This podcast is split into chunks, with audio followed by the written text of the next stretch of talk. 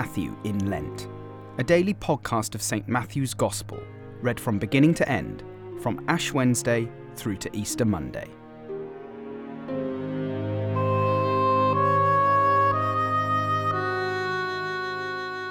Matthew chapter 18, verses 1 to 38. At that time, the disciples came to Jesus, saying, "Who is the greatest in the kingdom of heaven?"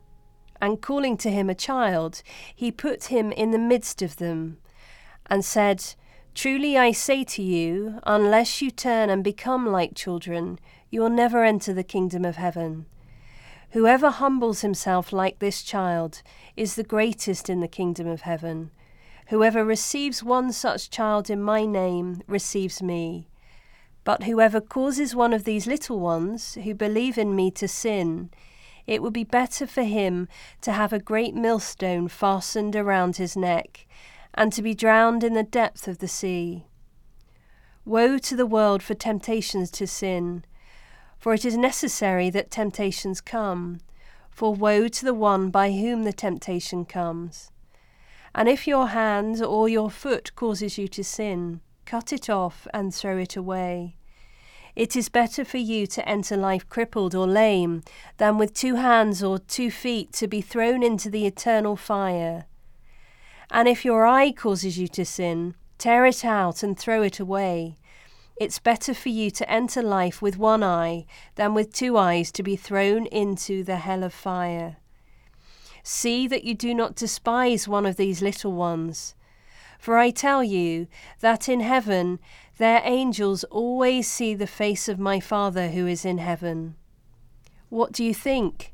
If a man has 100 sheep, and one of them has gone astray, does he not leave the 99 on the mountains, and go in search of the one that went astray? And if he finds it, truly I say to you, he rejoices over it more than over the 99 that never went astray. So it's not the will of my Father who is in heaven that one of these little ones should perish. If your brother sins against you, go and tell him his fault, between you and him alone. If he listens to you, you have gained your brother. But if he does not listen, take 1 or 2 others along with you, that every charge may be established by the evidence of 2 or 3 witnesses. If he refuses to listen to them, tell it to the church. And if he refuses to listen even to the church, let him be to you as a Gentile and a tax collector. Truly I say to you, whatever you bind on earth shall be bound in heaven, and whatever you loose on earth shall be loosed in heaven. Again I say to you, if 2 of you agree on earth about anything they ask, it will be done for them by my Father in heaven. For where 2 or 3 are gathered in my name, there am I among them." Then Peter came up and said to him, "Lord, how often will my brother sin against me, and I forgive him? As many as 7 times? Jesus said to him, "I do not say to you 7 times, but 77 times. Therefore, the kingdom of heaven may be compared to a king who wished to settle accounts with his servants. When he began to settle, one was brought to him who owed him 10,000 talents. And since he could not pay, his master ordered him to be sold, with his wife and children and all that he had, and payment to be made. So the servant fell on his knees, imploring him, 'Have patience with me, and I will pay you everything.' And out of pity for him, the master of that servant released him and forgave him the debt.